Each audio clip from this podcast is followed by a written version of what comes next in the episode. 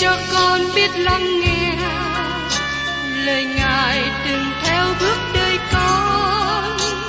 Xin cho con biết sẵn sàng chờ đợi và vẫn nghe theo chúa.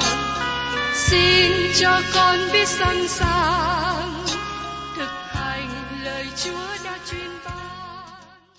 Hân hoan chào mừng quý vị đón nghe chương trình Tìm hiểu Thánh Kinh. Đây là một chương trình học kinh thánh liên tục và hệ thống trong thời gian 5 năm.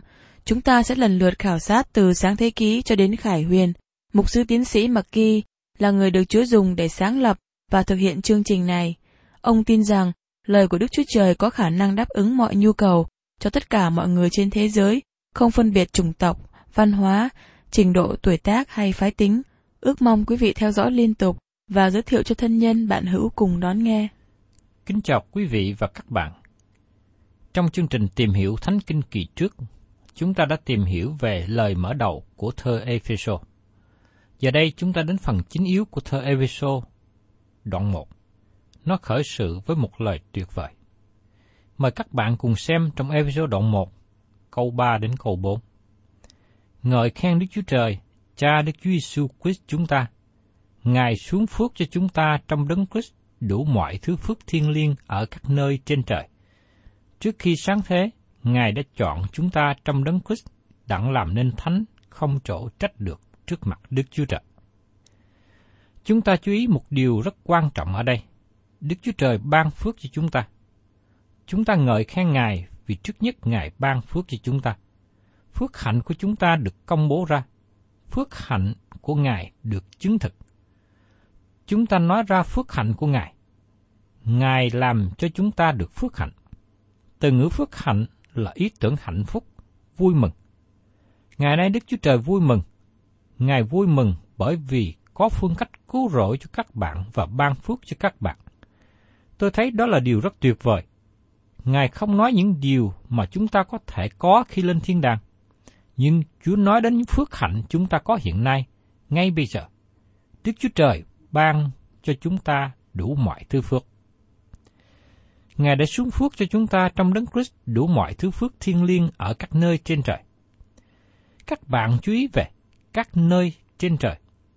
Nói xác chứng về các nơi trên trời trong đấng Christ. Chúng ta được ban mọi phước hạnh thiên liêng ở các nơi trên trời. Trên trời nơi Chúa Giêsu đang ngự, Ngài đang ngự bên hữu ngôi Đức Chúa Trời. Và tại đây, chúng ta được nói rằng phước hạnh này ở trong đấng Christ. Tôi xin thưa với các bạn là chúng ta cần phải rất thận trọng với điều này. Vì tại đây, không có nói rằng các phước hạnh với đấng Christ. Hiện nay các bạn và tôi đang ở trong đấng Christ. Khi có người hỏi, anh chỉ có lên thiên đàng vào một ngày sắp đến không? Câu trả lời thường là, tôi hy vọng như thế. Nhưng xin để tôi nói điều này với các bạn. Nếu các bạn hiện nay đang ở trong đấng Christ, thì các bạn sẽ lên thiên đàng. Ngài ban phước cho các bạn ở các nơi trên trời trong đấng Christ, bất kể các bạn ở dưới đất này hiện nay đang làm gì. Hành động của các bạn hiện nay có thể không tốt, nhưng nếu các bạn là con cái Đức Chúa Trời, thì các bạn đang ở trong đấng Christ. Sự kiện của vấn đề này, các bạn ở các nơi trên trời, dầu rằng các bạn hiện nay đang ở một nơi không tốt trên thế gian này. Mỗi người ở trong đấng Christ được ban cho một chỗ trong các nơi trên trời. Đó là vị trí mà Đức Chúa Trời ban cho chúng ta. Phước hạnh được ban cho chúng ta bởi Đức Chúa Trời, Cha của Chúa Giêsu Christ. Chúng ta ngợi khen Ngài bởi phước hạnh mà Ngài ban cho. Ngài ban cho chúng ta tất cả mọi phước hạnh thiên liêng. Tại đây có sự tương tự với Giô-xê trong cổ ước. Chúng ta đã thấy khi tìm hiểu sách Giô-xê, xứ Canaan được ban cho dân Israel bởi Đức Chúa Trời. Canaan không phải là hình ảnh của thiên đàng. Canaan là hình ảnh của nơi mà chúng ta đang sống. Chúng ta không lên thiên đàng bởi vì chúng ta chiến đấu và chiến thắng kẻ thù. Tại dưới đất này, chúng ta đang ở trong một chiến trận, nhưng khi lên thiên đàng, không còn chiến trận nữa. Điều đáng chú ý tại đây là Đức Chúa Trời ban cho Israel xứ Canaan. Do đó, điều mà họ cần làm là bước vào để nhận lấy xứ. Đức Chúa Trời phán bảo với Giô-xê, phàm nơi nào bàn chân các ngươi đạp đến, thì ta ban cho các ngươi, y như ta đã phán cùng môi xe. Trong Giô-xê, đoạn 1 câu 3 Các bạn thân mến, Đức Chúa Trời ban cho chúng ta tất cả phước hạnh thiên liêng. Chúng ta ở trong đấng Christ. Các bạn có bao giờ ngưng nghĩ về những gì chúng ta có trong đấng Christ không? Đấng Christ làm cho chúng ta được công bình và nên thánh. Chúng ta được ban cho mọi điều khi chúng ta ở trong Đấng Christ. Có hai cách đối diện với các phước hạnh thiên liêng của Đức Chúa Trời. Một là nhận lấy, hai là không tiếp nhận. Tôi xin lấy một thí dụ để các bạn suy nghĩ. Giả sử rằng các bạn là con một gia đình mà cha mẹ là người giàu có, có nhà lớn, đất đai và vàng bạc. Khi cha mẹ qua đời, người con đang đi học ở xa. Người con này đối xử thế nào với tài sản của cha mẹ anh? Người con này tiếp nhận tài sản của cha mẹ hay khước từ? Các bạn đoán rằng người con trai này sẽ trở về tiếp nhận tài sản của cha mẹ. Đây là một hình ảnh thí dụ để suy nghĩ. Đức Chúa Trời hứa ban cho chúng ta phước hạnh thiên liêng chứ không phải ban cho phước hạnh vật chất. Chúng ta nhận được phước hạnh thiên liêng qua Chúa Giêsu. Đó là điều quan trọng trong đấng Christ. Ngài cứu chúng ta và ban phước cho chúng ta nữa. Chúng ta cần tiếp nhận đấng Christ vào trong đời sống của con cái Đức Chúa Trời. Giờ đây, chúng ta đến một phân đoạn quan trọng của thư Epheso nói về việc Đức Chúa Trời hoạch định và hội thánh. Giống như việc các bạn không thể xây cất căn nhà lớn bằng gạch nếu không có sơ đồ. Kế hoạch mà Đức Chúa Trời làm cho hội thánh là gì? Chúng ta tìm thấy trong phân đoạn này. Đức Chúa Trời làm ba điều. Thứ nhất, Ngài chọn chúng ta trong đấng Christ. Thứ hai, Ngài định trước cho chúng ta trở nên con Ngài. Và thứ ba, Ngài làm cho chúng ta được tiếp nhận như con yêu dấu. Tôi nhận thấy rằng chúng ta gặp nhiều khó khăn khi đến phân đoạn này. Các bạn cần chuẩn bị tâm trí đến với phân đoạn kinh thánh mạnh mẽ trong lời của Đức Chúa Trời. Chúng ta sẽ nói về sự lựa chọn và sự định trước, hay còn gọi là tiền định. Các từ ngữ này làm cho sợ hãi. Có người muốn chạy trốn khi nghe đề cập đến các từ ngữ này, nhưng đây là những lời kinh thánh mà nó có ý nghĩa quan trọng cho chúng ta. Mời các bạn cùng xem trở lại Ephesos đoạn 1 câu 4. Trước khi sáng thế, Ngài đã chọn chúng ta trong đấng Christ đặng làm nên thánh không chỗ trách được trước mặt Đức Chúa Trời. Câu này và những câu kế tiếp rất quan trọng để hiểu kinh thánh. Những câu này đối nghịch với con người xác thịt. Với một cơ đốc nhân trung bình, thấy khó chấp nhận giá trị của nó. Mặc dù lời nói rất rõ ràng, lã thật của nó khó tiếp nhận. Những câu này giống như một hột đậu tây cái vỏ ở ngoài cứng, khó đập, nhưng trong ruột của nó ở bên trong béo và ngon. Lời nói trong câu 4 liên hệ đến lời nói trong câu 3 trước đó. Phước hạnh thiên liêng mà các bạn và tôi được ban cho theo ý muốn thánh. tất cả điều này được thực hiện theo mục đích trọn vẹn của Đức Chúa Trời. Thế giới và vũ trụ này được hoạt động trong chương trình và mục đích của Đức Chúa Trời toàn năng. Chúng ta nhìn lại câu ba trước đây. Chúng ta thấy đề cập ba điều ở trong. Chúng ta được phước hạnh thiên liêng ở trong các nơi trên trời và cuối cùng được đặt trong một gói lớn hơn trong đấng Christ. Cả tư tưởng ở đây nói rằng, hãy mở gói quà các bạn ra và thấy điều gì Đức Chúa Trời ban cho các bạn. Sau đó, bước ra bởi đức tin, nắm lấy nó và sống ngày hôm nay trong chương trình mà Đức Chúa Trời đem đến cho các bạn. Đức Chúa Trời làm cho các bạn trở nên con Ngài và ban phước cho các bạn với các phước hạnh thiên liêng. Chúng ta cần sống như thế trong thế giới hiện nay. Tất cả điều này được thực hiện theo chương trình của Đức Chúa Trời. Đức Chúa Trời là cha hoạch định về hội thánh. Đức Chúa Cha trả giá cho hội thánh. Đức Thánh Linh bảo vệ hội thánh. Tất cả phước hạnh đến từ Đức Chúa Trời, Cha của Chúa Giêsu Christ. Ngài đem tâm trí chúng ta trở về với quá khứ đời đời và làm cho chúng ta nhận thức rằng sự cứu rỗi được thực hiện bởi Đức Chúa Trời, chứ không phải do chúng ta. Các bạn và tôi không thể nào là người phát minh, người quảng bá sự cứu rỗi. Đức Chúa Trời là đấng làm hết thải mọi sự này. Thưa các bạn, Ngài đã chọn chúng ta trong đấng Christ trước khi sáng thế. Đức Chúa Trời hoạch định sự cứu rỗi cho chúng ta trước đây rất xa trong cõi đời đời, trước khi các bạn và tôi được sanh ra trong thế gian này. Chúa Giêsu Christ là đấng đến thế gian này theo thì giờ đã định. Ngài chịu chết trên thập tự giá theo đúng thời giờ. Đức Thánh Linh là đấng cáo trách chúng ta hiện nay. Ngài đem chúng ta đến đức tin trong đấng Christ và đến sự hiểu biết cứu rỗi bởi ân điển của Đức Chúa Trời được tỏ bại trong Chúa Giêsu Christ. Đức Chúa Trời là đấng thực hiện mọi công việc trong sự cứu rỗi cho con người tội lỗi và chính Ngài đem chúng ta trở về cùng Ngài. Ngài đã chọn chúng ta trong đấng Christ trước khi sáng thế, trở về với quá khứ đời đời trước đây. Điều này có nghĩa rằng các bạn và tôi đã không lựa chọn. Đức Chúa Trời đã không chọn chúng ta bởi vì chúng ta là người tốt hay đã làm một số việc tốt, nhưng Ngài chọn chúng ta để chúng ta làm một số việc tốt. Tất cả sự lựa chọn này đều căn cứ trên quyền năng tối thượng của sự khôn ngoan và sự nhân từ của Đức Chúa Trời. Chính Đức Chúa Trời là đấng chọn chúng ta. Chúa Giêsu đã nói với các môn đệ của Ngài ở trên phòng cao. Trong sách Giăng, đoạn 15 câu 16. Ấy chẳng phải các ngươi đã chọn ta, bèn là ta đã chọn và lập các ngươi, để các ngươi đi và kết quả, hầu cho trái của các ngươi thường đậu luôn dân Israel cho chúng ta một thí dụ về sự lựa chọn. Mời các bạn cùng xem trong sách A1 đoạn 3, câu 1 đến câu 2. Hỡi con cái Israel hãy nghe lời này, là lời Đức Sô Va phán nghịch cùng các ngươi, tức là nghịch cùng cả họ hàng mà ta đã đem lên khỏi đất Egypto.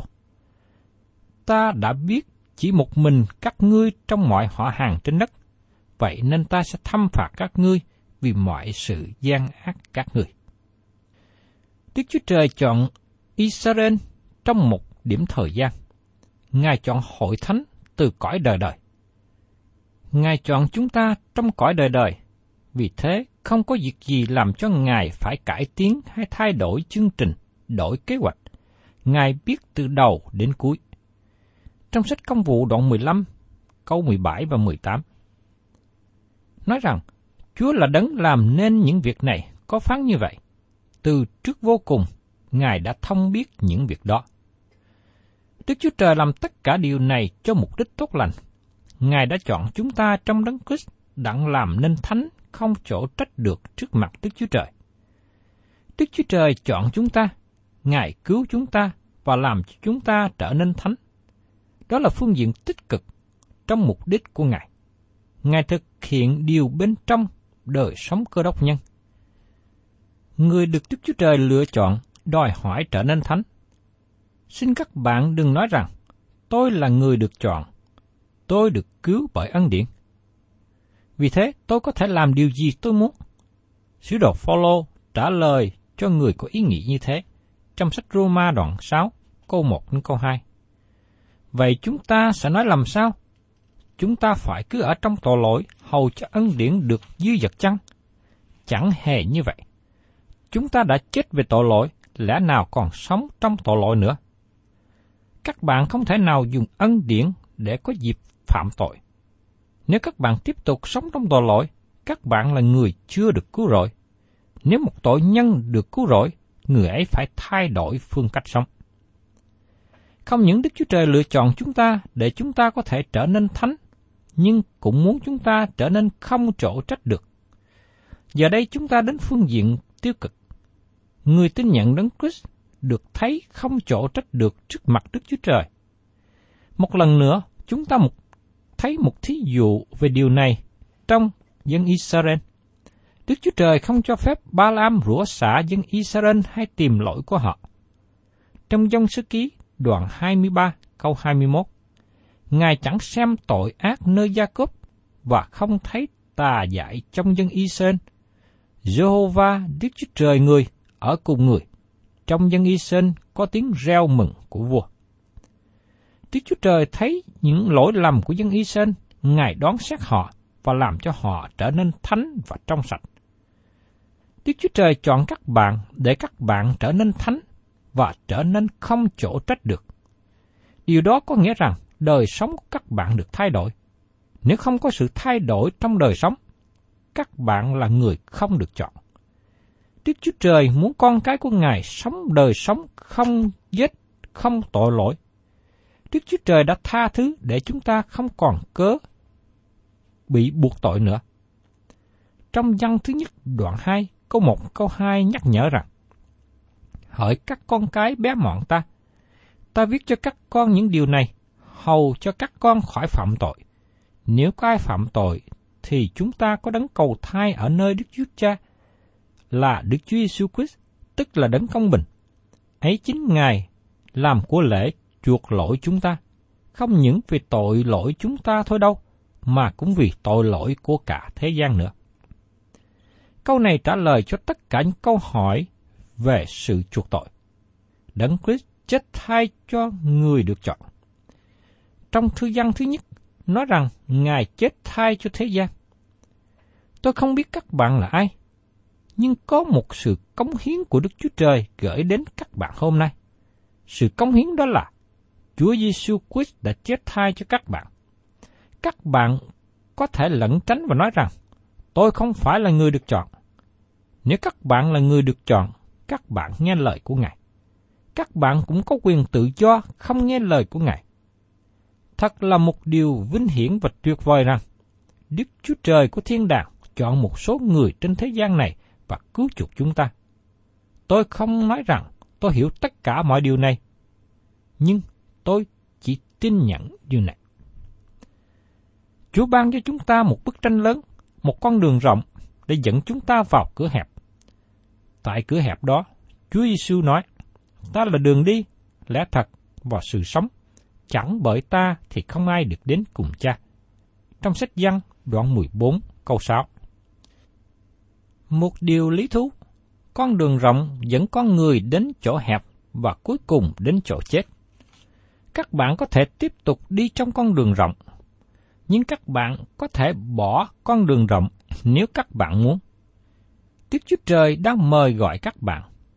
Như lời Chúa được chép trong sách Giăng đoạn 6 câu 37. Phàm những kẻ cha ta cho ta sẽ đến cùng ta, kẻ đến cùng ta thì ta không bỏ ra ngoài đâu.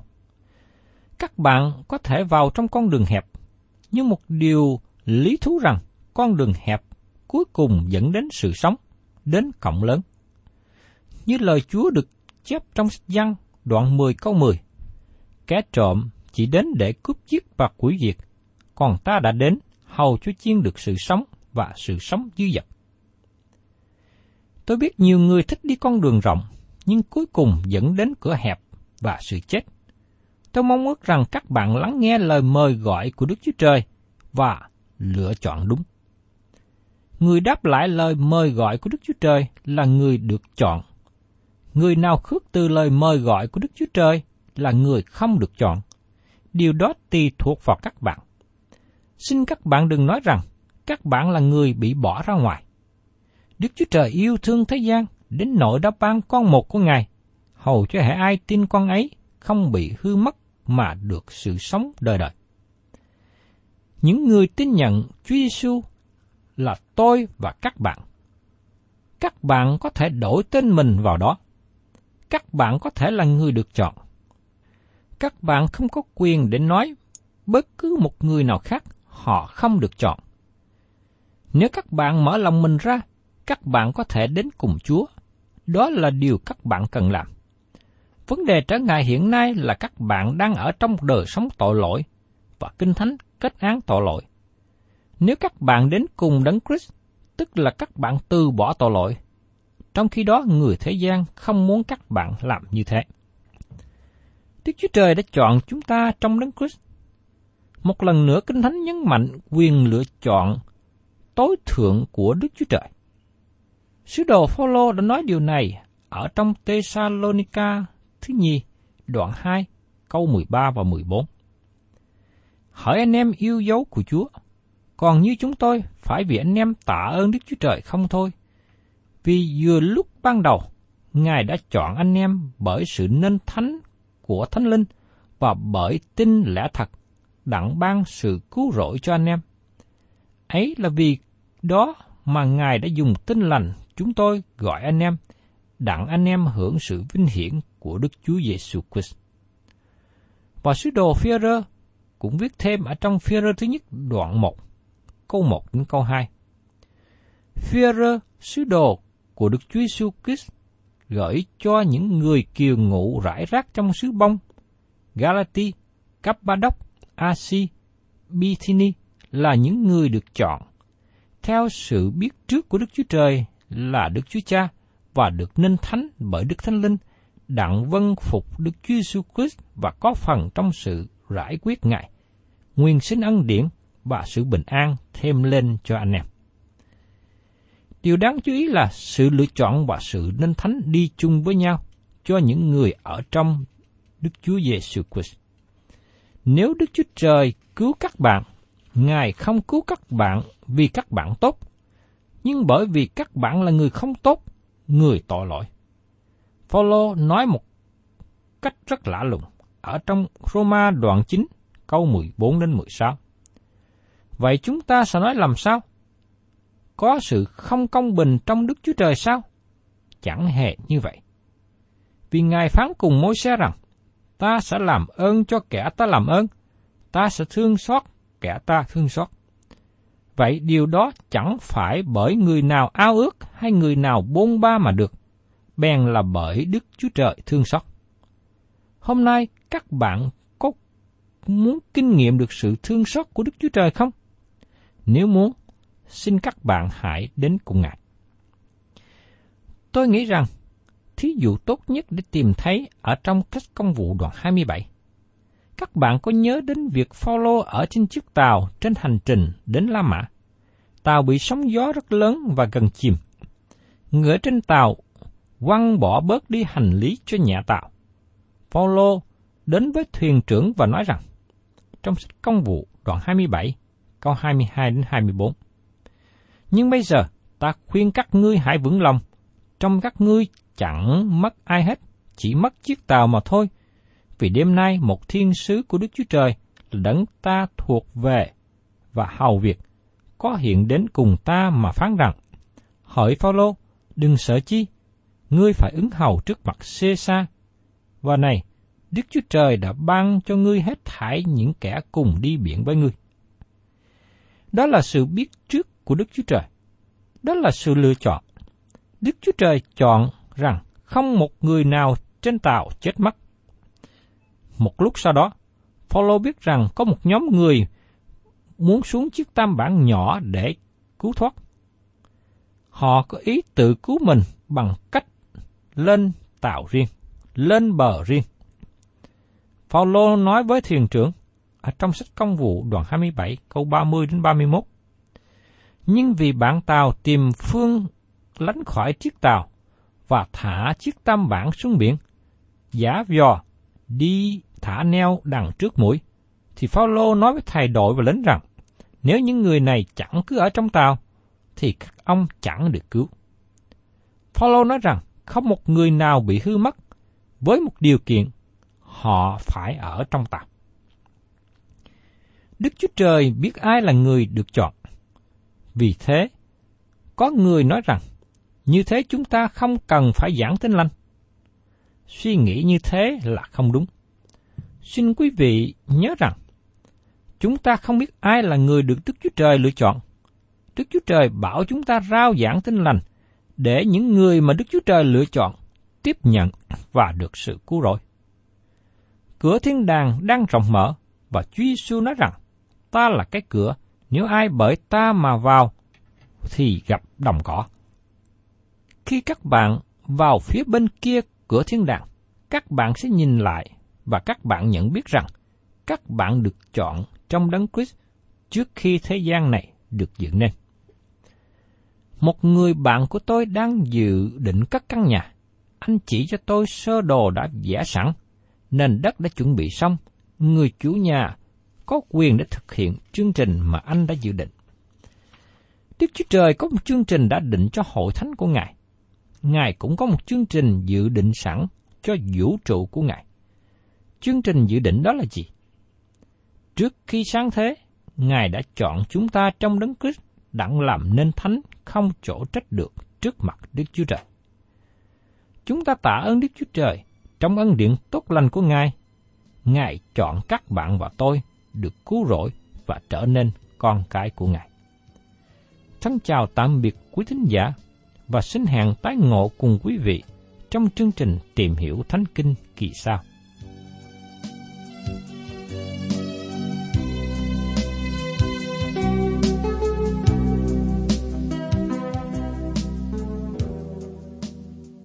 Cảm ơn quý vị đã đón nghe chương trình Tìm hiểu Thánh Kinh. Nếu quý vị muốn có loạt bài này, xin liên lạc với chúng tôi theo địa chỉ sẽ được đọc vào cuối chương trình.